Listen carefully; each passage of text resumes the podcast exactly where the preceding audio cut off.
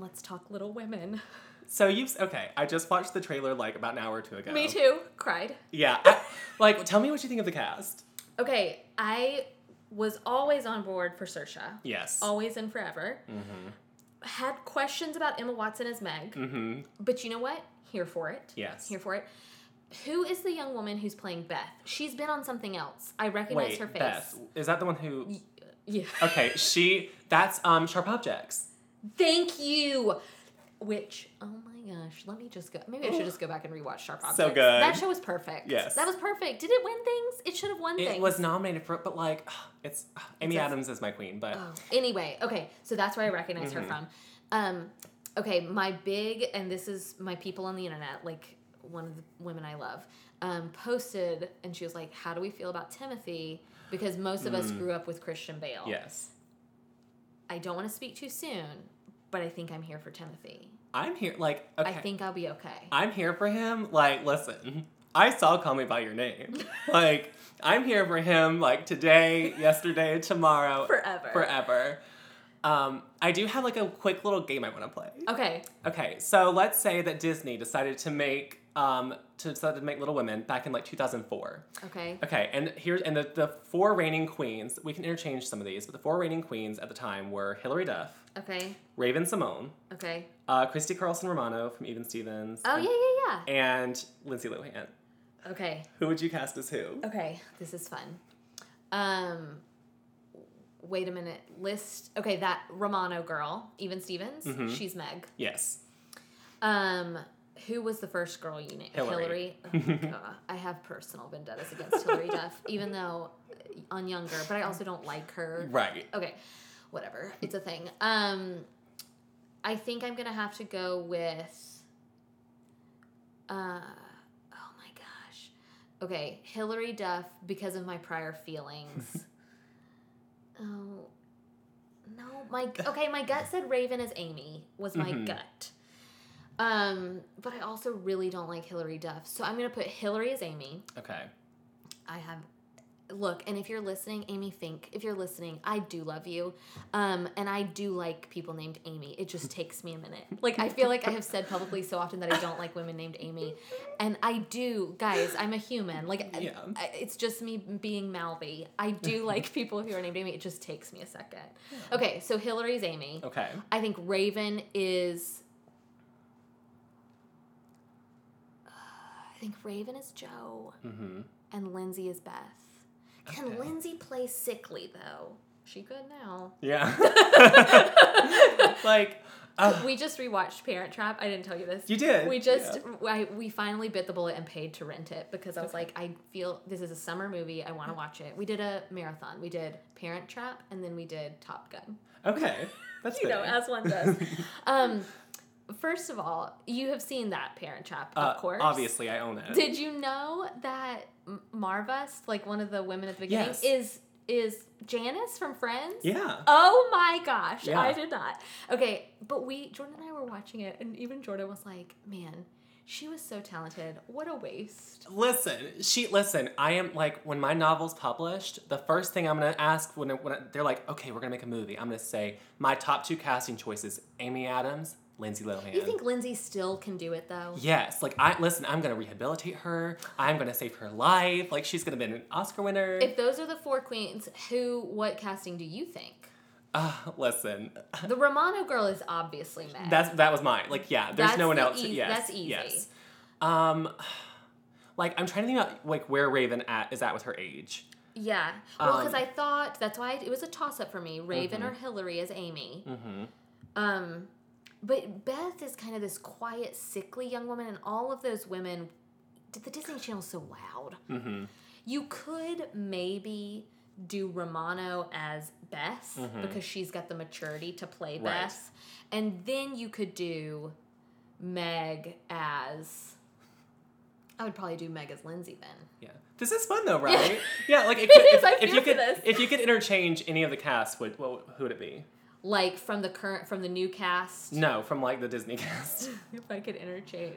What do you mean? like if you could change like like if you could like take out one of the actresses and put in another like Disney reigning queen at the time. oh, I would take out um Hilary. Okay, I figured. I just Which did you guys know? I'm just gonna tell you. I, I, like in case you can respond here, did you guys know that Emma Stone was originally cast? Oh, I did. Yeah, Oh, because I I, did. yeah, yeah, I would be here for that. I know. I love her so much, but I think I'm gonna be okay with the Emma Yeah. Watson thing. You know what else I really liked from the preview?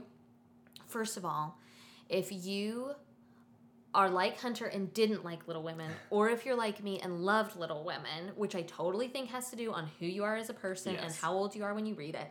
Um, but you should read a literary critique of it. Yeah. Whether there's a new one coming out this fall, and I can't remember the name of it. The one I read last year and loved was Meg Jo Beth, Be- Meg Jo, Beth and Amy Mhm. um, read it before the movie because um, I think, based on what I saw in the preview, we're going to get a more. Um, I think we might actually get more of the adult story of these Mhm. women. I love Little Women with Winona Ryder. I do. Yeah. Um, but I think sometimes we focus on the front half of the story instead of the back half. Mhm. And I understand why. The front half has more, I think, nostalgia feel. Mhm. Um, but I think we're gonna get, based on some of the dialogue I heard from Meg and Jo Mhm. and Amy, like I finished that movie preview and thought, will I finish watching this movie and like Amy now, or will Right. she at least be partially redeemed for me? Mhm. Um, I because I think we're gonna get these young women in their complicated adulthoods a Yeah. little bit more. Mhm. I don't know. Maybe I'm wrong. I hope so. the music, music sent me into chills. Yeah.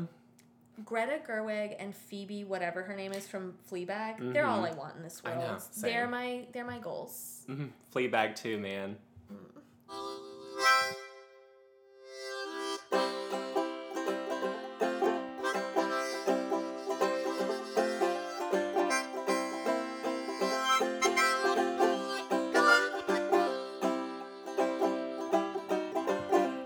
to episode 236 of From the Front Porch, a collection of conversations on books, small business, and life in the South.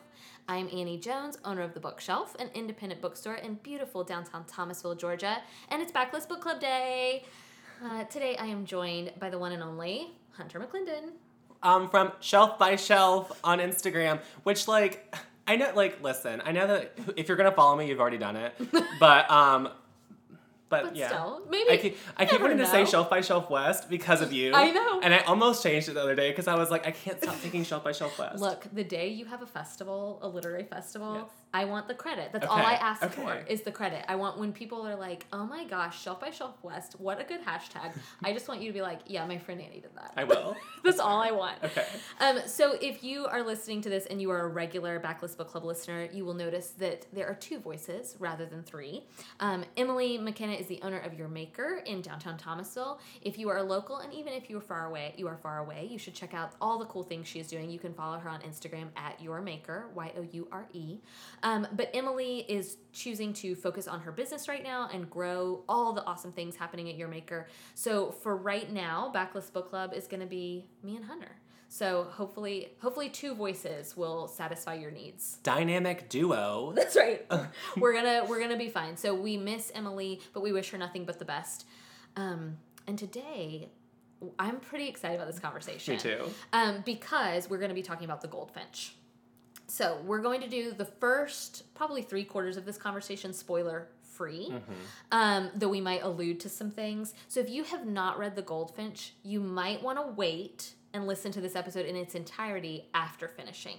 Or you can listen as long as you're okay, kind of getting plot synopses and things, and then stop listening at the spoiler point.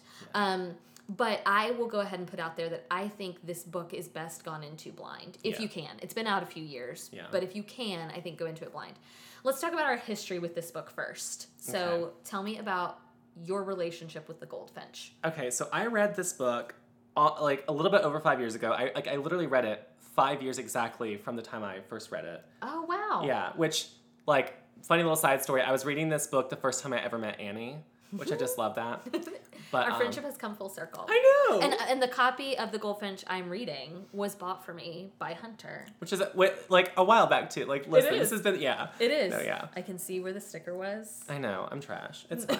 no, um, yeah, I love it. but like yeah, I read like it's really funny because it had I think it was around the time it had just won the Pulitzer whenever I started it, and or a little bit after, and It's right I, when I took over the bookshelf. Yeah. Thereabouts, yeah. and I was like, well, I was I had I don't read what books are about before I start them, and so I opened it up and I thought, oh, this book will be like Slumdog Millionaire, and then I read it and I had no idea what was, what I was getting into, and then it just like took me away, and I could not put it down for a week. You have loved it and raved about it for years. Yes. That's why you bought me this copy. Mhm. um, I because this book came around came out around the time I was like fully taking over the store. It's one of those books that was selling itself, and so I chose not to read it. It's a tome, like we, which we will be talking about, and I, for whatever reason, I, instead I remember instead I read The Secret History. So I was like, I want to be familiar with her work, and I want to be knowledgeable when people come in and talk to me about this, but I don't have time to read this book right now. Yeah. Um, and it's already selling itself, so why don't I read her backlist? So I read the Goldfinch. I mean, I read The Secret History.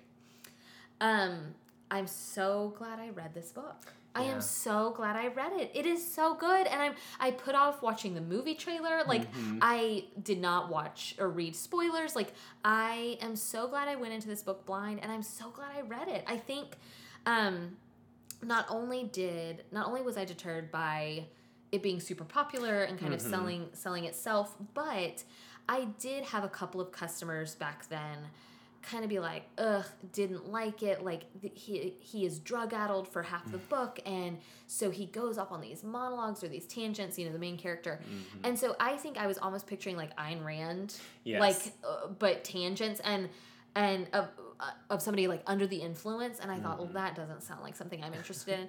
But what a disservice that Yeah. that particular complaint does to this book. Um, we can talk about Theo and and yes, there is a lot of drug use in this book, but I did not find there to be like drug addled ramblings that would deter that should put off somebody from reading Yes. this. So if that if you're like me, that's a weird that's a weird um reason not to read something. But if you're like me and you also have been putting off reading this because of that, don't. yeah. Don't. That's a that's I don't I did not find that criticism to hold Mhm. to, to remain true. Um, okay. So when we talked about what we were going to, how we were going to discuss the goldfinch, I guess I want to first of all give a synopsis. Can you do that for us? Can you kind of give a brief overview of? It's hard, but It is hard. Yeah. It's I mean, it's a coming of age story about a boy named Theo Theo Decker who um I mean, I can say like what yeah, I think the basic premise. Okay, well, so he like basically um he's at a museum when a bomb goes off and um and his mother ends up passing away and he steals a painting from the museum and it's kind of about his journey with this painting throughout his like formative years. Yeah. And it which in that way it doesn't as sound as eventful, but it is a very eventful journey. Yeah, it's not one of those. I think um, we talk a lot on the podcast about whether something is character driven or plot driven. I Mhm. actually think for a book that spends a lot of time building its characters deeply, this is a plot driven book. Like, Yes. I, for 700 plus pages, I was hooked. Yeah. Um, we can talk about the w- couple of places where I felt like it dragged slightly. Um, but overall, I was very much propelled throughout through this novel. Um, but I didn't know. Again, I didn't know what I was getting into. So a lot of the things, like even the basic things you just said, were shocking to me. Yeah. Well, I was like, oh, they're going to a museum. You said you thought this was going to be Slumdog Millionaire. Yeah. For whatever reason, immediately from the first page, I was like, oh, I'm getting Where'd You Go Bernadette vibes or Marion Palm vibes. Because you've get, got kind of this mother who at first appears to be a little bit distant. Um, and and then throughout the book, we learn about her relationship with, with Theo and what their mother son. Chris is always asking for mother son books, and here you go. Like I can't believe this has been under my nose the whole time. But the Goldfinch to me is a mother son story. Yes. Um, but it does not take the turn.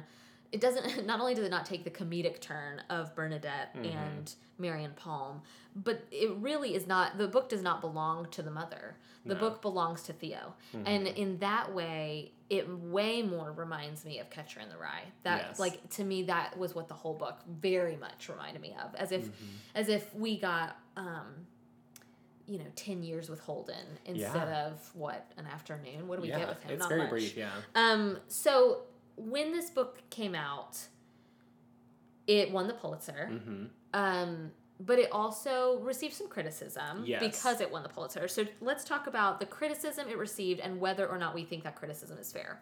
Yeah, like people, which a lot of people do not like this book. Mm-hmm. Um, a lot of people felt like it was very juvenile in the writing, Mm-hmm. um, and they felt like it was. I mean, they felt it was really excessive, and they and I, and the drug use. That those are like the three main things that I saw like from both critics and readers. Do you? I mean, you said you loved this book. I mm-hmm. read it and thought, of course, this won the Pulitzer.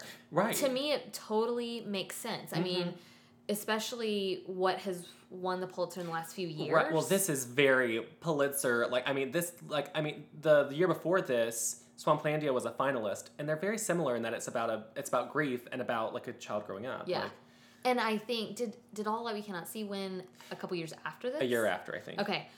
To yeah, I feel like we've got very similar theme. Like this very much fits within the Pulitzer mold for better or worse. Like Mm-hmm. to me it reads like a Pulitzer winning book. Um I think I don't know that the drug criticism is fair. Like I feel like as an adult reading this and we're going to talk about this, I mostly was saddened by what Theo is doing and what they're doing what he and his friends are doing to their bodies and it, and it makes mostly made me sad as like an Mm-hmm. adult reader um, but it very much has to do with who theo is and, Mm-hmm. and the growth that he's experienced and experiencing and the grief he's enduring Yes. he's numbing himself Mm-hmm. um, so to me the drugs were necessary um, and i did not find them to be distracting or anything like that length i this novel propelled me. I was never bored. I want to be Mm-hmm. clear. I was never bored. You and I talked off mic about um, this book is hard to hold. Yes. Like I do. Like I think this is the first time in my life I've ever thought I see why people read electronically. Like Yeah. like which I will never do. No, no. Like that's the thing. Like there was a moment where I was like, should I get this on my phone? I was like, no. No, no. Um, but it is so heavy. Yeah. And if you're like me and you read in bed, it is a real challenge. You have to like like twirl yourself around just to get I was the about right to say, I laid on my side and like laid the book on the bed, which then your elbow hurts Yes. and you have like this tension. Look, it Yeah. shows how weak of a person I am, but it's fine. Um, I did think there were a couple of points in the book where I was like, wish this could be a little shorter. One portion is there is pretty much the middle of the book. Um, Hol- Holden, Theo leaves New York mm-hmm. and spends some time in Vegas. Mm-hmm. The Vegas section does go on for maybe longer than I needed it to. Mm-hmm. But at the same time, a lot happens there. So again, Yeah. I'm not bored. Right. I'm not overwhelmed. I think more than anything, I felt bogged down by the sadness. And I Yeah. think it's when I I think that's when um we began texting each other because I didn't realize you were rereading it. So I texted you out of the blue and I was like, "This book is sad." Like, Yeah. this book is sad. I very much um, Catcher in the Rye and A Little Life. To me, Mm-hmm. Yes. if they marry, they create the goldfish. I agree. Um, and so there was a point about halfway through when I was kind of in the middle of the Vegas section where I was like, I feel heavy. Like Mm-hmm. I, I need to finish this Vegas section because because this is sad. It is anxiety inducing. Yes, it absolutely. Which we've talked before about like my my my youthful existence and how crazy it was. So when I first read this, I was just like, "Oh, it's just life." And then like when you texted me you said it was Buffet existence. Yeah, well, like so, like I've grown past a lot of that, and reading this five years later, I was like, oh, these poor babies. And, Yes. and yeah, and that's another thing too is that I think the older you are when you read this, the more heartbreaking it is. And that is why the Catcher in the Rye comp holds up because I was telling Lucy. Oh, sorry, that was my pencil. Uh, when I was telling Lucy, you know, when you read Catcher in the Rye as a teenager, you're kind of like, oh, go Holden. Like, I understand you. Yes. I feel understood. Even if you're like me and you're a goody two shoes, there is something about Holden that you can relate to. Mm-hmm. Yeah. And then you reread Catcher in the Rye as an adult, and I still like that book. Mm-hmm. I still love that book. But you read it and you mostly are filled with deep sadness Yeah. for Holden. Mm-hmm. And I, at 33, reading this, kept thinking about the horrible, horrible parenting that Yes. exists in this book. And there are so many pages where I'm like, Theo is 15. Like, Mm-hmm. where I'm like, because you think he's narrating kind of looking back. Right. And so the voice is more mature than that of Mm-hmm. a 15 year old.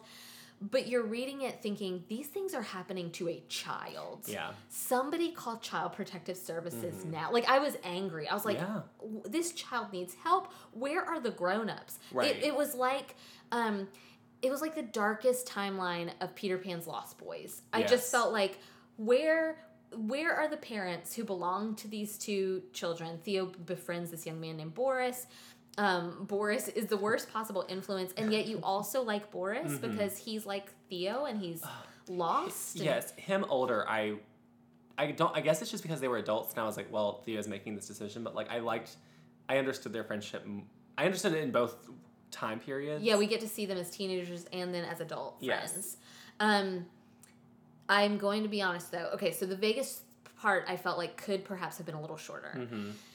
And then there is a part, and maybe this goes back to the drug addled criticism. There is a part toward the end where I did feel my eyes kind of glazing over, and it's particularly the dialogue. There is a dialogue between Boris and Mhm. Theo. And I believe drugs are involved, but it's also hard to tell. Um, where I just was kind of like, get to the point already. And at the same time, if one or both of those characters on are on drugs, well, it makes sense why this conversation would be infuriating to me, a sober Yes. person. Well, y- Like, well, which is what it's like when you're at a party. Yes. You're literally like, um, can you please get to it? yes, and as the person who is always sober at every party, Yes. I don't go to very many parties, let's be clear. But like as the person who watches her friends drink and then has to like patiently deal with their nonsense. Yes. that is what parts of the back probably i don't know 50 to 100 pages felt like to me where Mm-hmm. i was like i'm the sober person having to endure this nonsense Yeah. yeah Yeah. but that being said i felt like i needed those sections too Yeah. so i can't critique it too well, much that's the you know it's so funny because like the big critique right right is that it's excessive, but Donna Tartt's like Secret History is also it's very like she has like a very descriptive writing style. yeah And I don't think it's because the thing is I know that it's excessive, but and I and upon a reread I could definitely see okay this could have been edited down a little bit, but I still remember the first time I read it and it I think that the the length like that how detailed she is is part of why it was so readable yes because like you literally are so immersed. You're so immersed, and you and I will say, by the time you reach, like, let's say you are growing weary of some Mm-hmm. of these some of these dialogues, and but by the time you reach the last five to ten pages, the payoff is so worth it. Yeah. it's so beautiful, you guys. I can't, I can't believe it. But that's another thing people critiqued though was the, this epilogue that they felt like was just so like tacked on, and I did not agree with that. I didn't either. I mean, I mean, at first, and I do think if you are a critical reader, Mhm. yeah, you're probably asking yourself, like, wait a minute. Like, or even, okay, I'll give an example. City of Girls, super popular this Yes. summer. Um, I loved that book. You Mhm. read it, Yeah, right? I Okay. it, yeah. The only kind of common critique I saw was that you kind of have to, and I always get this phrase messed up, but you have to suspend belief, right? That's the phrase. It's not suspend disbelief, it's suspend belief. Whatever. Yes. You have to buy the fact that the whole premise of this book is that somebody's writing a letter. Mm-hmm. And then it winds up being like this, you know, what, 500 page Yes. letter. like, you just have to kind of let go of that Mm-hmm. in the goldfinch i think you have to understand that theo has been taking you on this journey Mm-hmm. and as a result we get this really great story almost like this odyssey-esque Yeah. story and then at the end it's not a pretty bow but he's looking back on these events and so he is able to yeah kind of write this epilogue Yeah. that i think does fit Yeah. and gives you some insight into why because you could lose this train of thought throughout the book Mm-hmm. the ending helps you know why the painting was important Yes. does that make sense Yeah.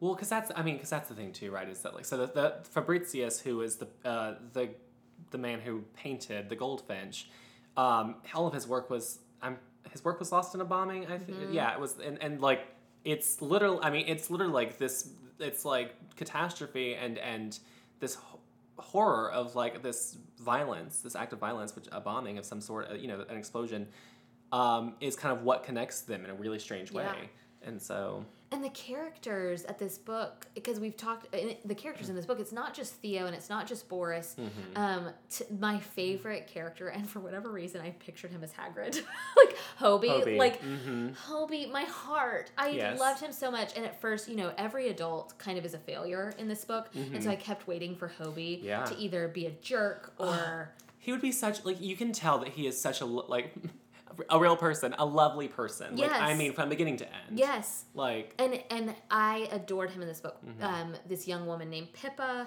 plays a role in the book that I really found valuable. Mhm. Um, this fam, the Barbour family, uh, I became deeply attached to Mhm. them. which can I just say by the way? So Donna Tartt, um, she like this is the second book she's written from a male perspective, and something I think she really gets so well is this, which is a criticism that male authors get, is the way that women are written. Yes. and I think she writes women the way that a man writes them, but with a little bit more. Yes. She, she does it the way that men want want to accomplish it. Yeah, or But it- should. or should. Yeah. But but yeah, but she had it has that kind of male gaze, Yeah. but she's just a little bit more nuanced and adds a little adds more depth to them. You're totally right because there were parts of this book where I completely forgot that Donna Tartt wrote this. Yeah. Because it does feel like Theo is writing it, a male is writing it, um, and and the there are a couple of you know not just love interests, but just you very much feel like a teenage boy. Yes. It- like when you're reading it, you see what a teenage boy sees. yeah.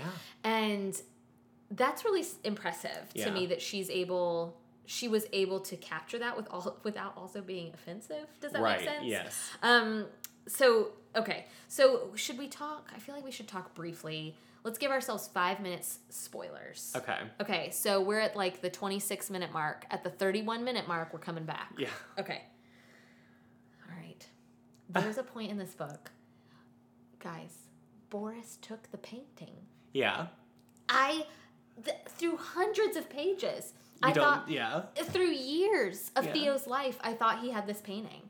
And and look, I was infuriated, and then I kept reminding myself Well- Theo's a teenager. Like, What did you think whenever the guy like at the because um Theo and the guy they're at the di- Lucius? Lucius they're at the the the lunch place or whatever and then like it's you get this idea of what it is but like you still don't know. you still kind of think with Theo, which Theo, because this man kind of is trying to, what is he trying to do? He's trying to, what is that word for the bad things people Blackmail? do? Extort, Oh, extort. blackmail. Yeah, okay, like yeah. he's trying to do this to Theo by basically saying, "I know where your painting is. Like I Yes. Mm-hmm. know you stole this," and and instead you, ve- I very much bought into what Theo, like Theo, kind of laughs and Right. he's like.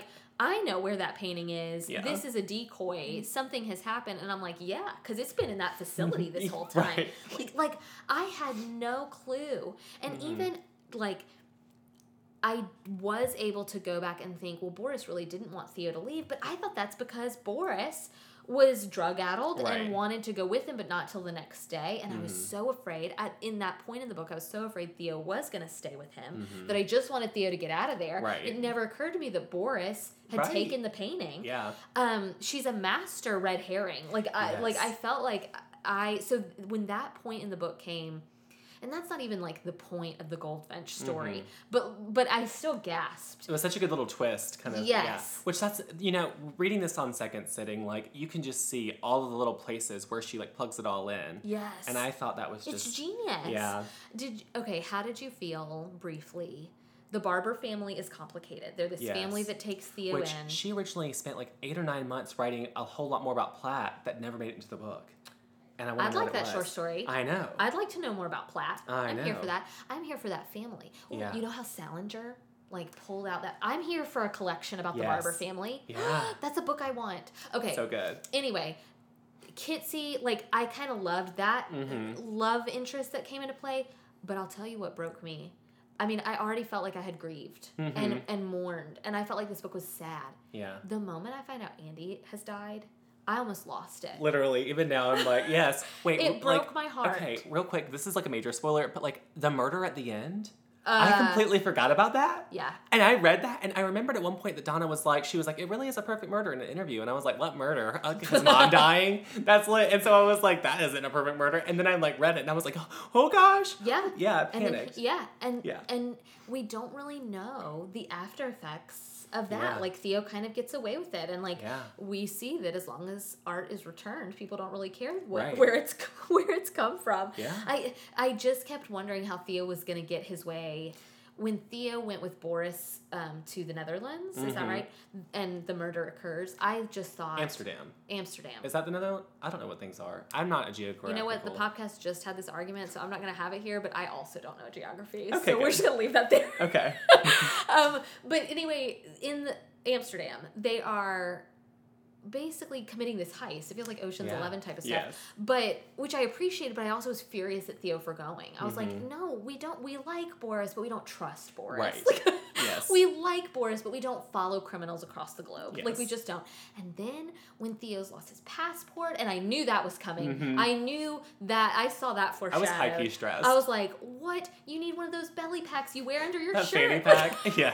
like you got to keep your passport on your person. Right. We are Americans. Keep those passports close. Like I do not understand. I just internationally traveled. Keep that thing with you. Yeah. Anyway, so that that was infuriating to me, but I so appreciated how even toward the end I'm still getting surprised and Mhm. I'm still getting important plot. Yeah. Like I felt like the pacing of this book was really smart. Yeah. Um, and so anyway, that's how I feel about those spoilers. Do you have anything else in the thirty seconds before people come back to us? I don't think so. don't think like so I'm just yeah. Like I I, I want to have like a little music moment where we like wait the thirty seconds. No, but no. Like um. But no. When when I found out, I will say when Kitsey was with Tom, I was like, how dare you? I How was. dare you? I did think Kitsey. What have you done? Do we think Kitsey and they're broken up, right? Not Kitsey and Tom. Kitsey and Theo. They're I mean, done. I think that he. I think he. I think he so desperately wanted to be part of that family that he stayed. he stays hmm That's my. That's my takeaway. And lets her have like an open relationship with Tom. Yeah. I mean, I would. I'm not here for that. like I'm not here for it. But that's like. okay. Um.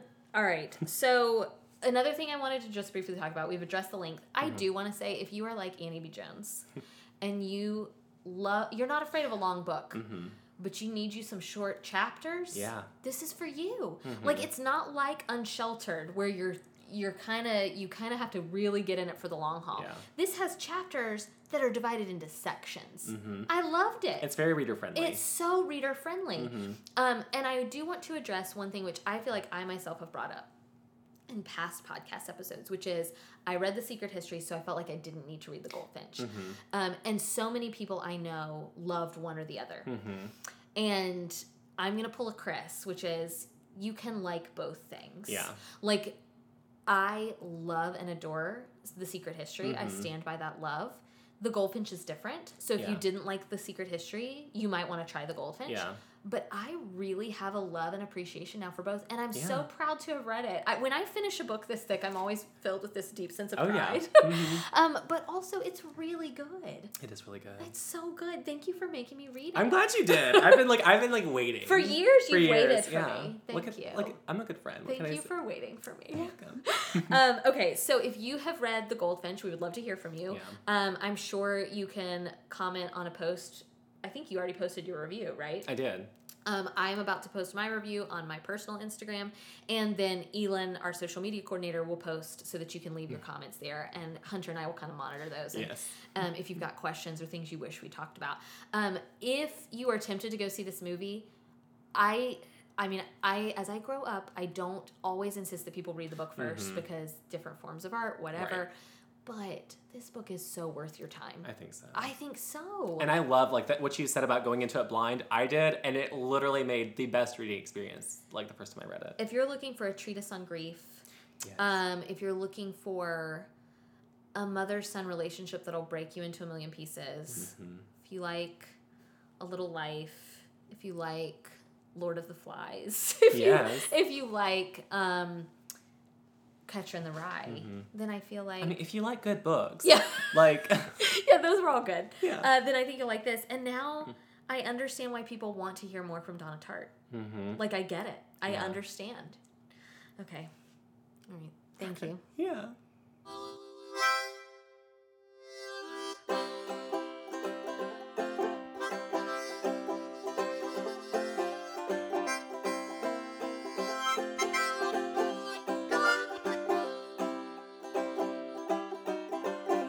The bottom of the barrel again. Started out strong, but now we're coming up thin. Oh, we have cast our lots with all the devils of sin. Oh my God, oh my God, Front Porch is a production of The Bookshelf, an independent bookstore in Thomasville, Georgia. It's produced by me, Annie Jones, and Chris Jensen, and edited by Chris Jensen. If you're interested in purchasing any of the books we've talked about on today's episode, also known as Just the Goldfinch, you can buy it at bookshelfthomasville.com forward slash shop. Thank you to Forlorn Strangers for the use of our theme music. It's called Bottom of the Barrel from their album Forlorn Strangers. You can learn more at forlornstrangers.com.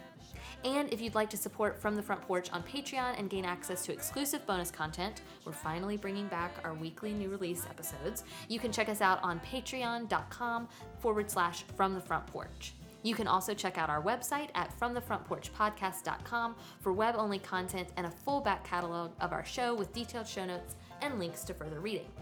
This week in the bookshelf, a funny thing happened. Did it? Did a funny thing happen? Uh, let me process. Honestly, right now, not many funny things are happening.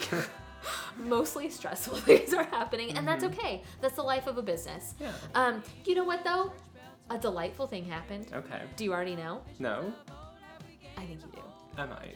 Olivia's engaged. What?